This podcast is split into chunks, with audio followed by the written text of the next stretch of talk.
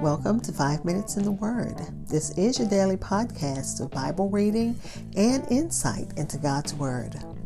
We are continuing Ecclesiastes chapter 5, looking at verses 8 and 9. Our passage will be shorter than all of the insight that I gained from uh, looking at the commentaries.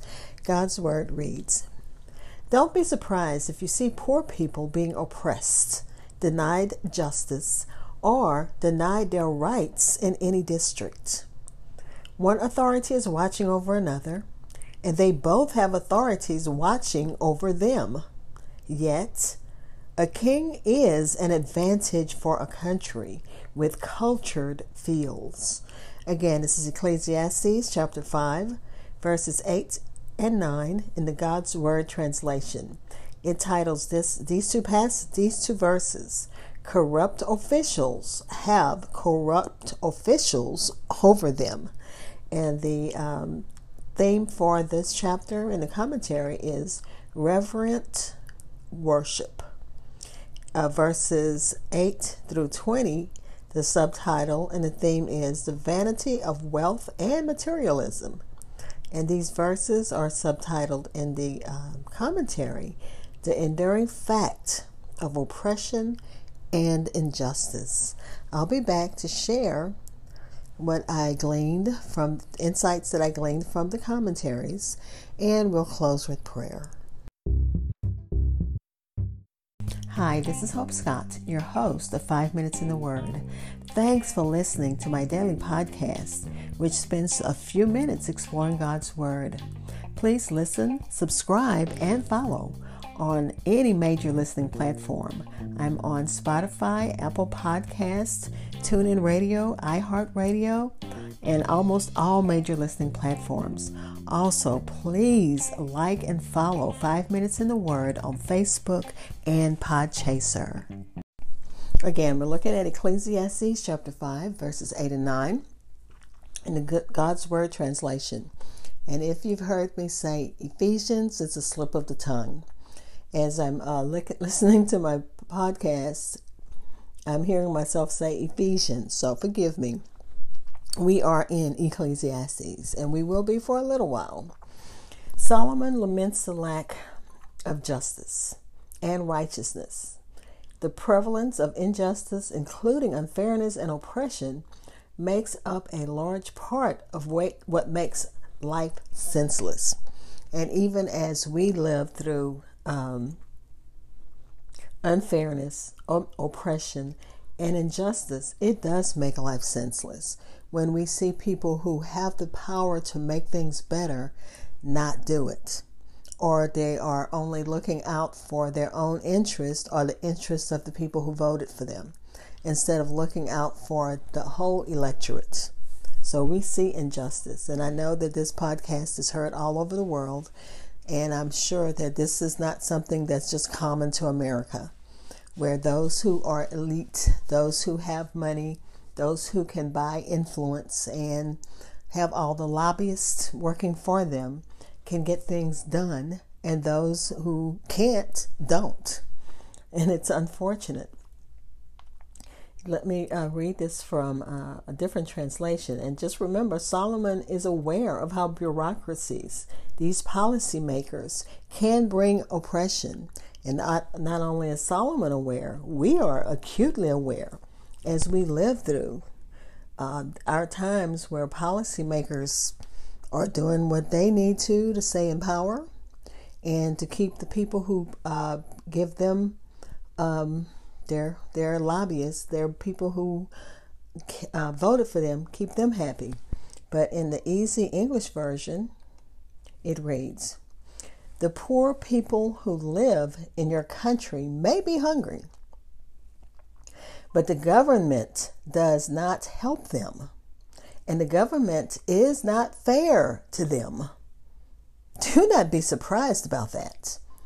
The government's officials do not decide what to do. Other more important people tell them what they must do. The king is the most important person in the country. And again, that's from the Easy English Version. And the commentary brought up an interesting insight. It says the description of injustice found in this in this passage leads uh, to a debate whether Solomon actually wrote Ecclesiastes, because they felt that Solomon, as the king, had power to do something about this. He had the power to uh, change the oppression of the poor and other in, injustices. And it seems like the per- person who wrote this didn't have that kind of power. But then I was thinking that in our times, we see that those in power can make uh, can be powerless because we know that as we look at our elected officials, if the the um, if they have people who disagree with their policy, they won't vote with them to make a change. So even if they have power, and you have a block of people who don't want uh, a change, it's not going to happen. So they may have the power, but they can still be powerless because they're dependent upon bureaucracies and so much red tape to even get a simple, no nonsense legislation passed. We can't get, um, I'm not going to be political. I'm going to let that go right there. And then verse uh, 9 says, The king profits from the fields. So when you think about it, the government profits from the labor of the people, the working class, those who have to actually go out there and do the widgets and uh, the things like Fred Flintstone, you know, build the the widgets and put them into place and all of this. If those people weren't working, the economy slows down. The economy stops. And we've seen that happen during the uh, pandemic. The economy could go, can grind to a halt when the people that keeps the economy going can't do what they need to do. The commentary says that even with a complex and uh, possibly corrupt policy, with you know complex and possibly corrupt policymakers, everyone depends on what comes from the farmer's field, even the king. So everything, everyone depends on the labor market, even the king, even the leaders. The preachers seem to delight in these ironies of life. Without the field, he cannot have supplies for his own house, and unless agriculture flourishes, the uh, necessary expenses of the state cannot be defrayed. Thus, God joins the head and feet together for while the peasant is protested by the king as executor of the law, the king himself is dependent on the, on the peasants, as the wealth of the nation is the fruit of the laborer's toil. And again, as we have seen with everything ground uh, at a standstill, the farmers couldn't get the beef where it needed to be. The uh, those who raised chicken couldn't get that where it needed to be. Those raising grain and and uh, fruit and vegetables, it ground to a halt because of the pandemic. Workers couldn't go to work, so we can see how our what we input has a voice, and we need to make sure that our voice is heard, and we make that heard by going to the poll just putting that little plug in. Let's pray. Father, we thank you for your word. We thank you that Solomon, in his wisdom, and because of you, understood that government has the has the power to help. It really does.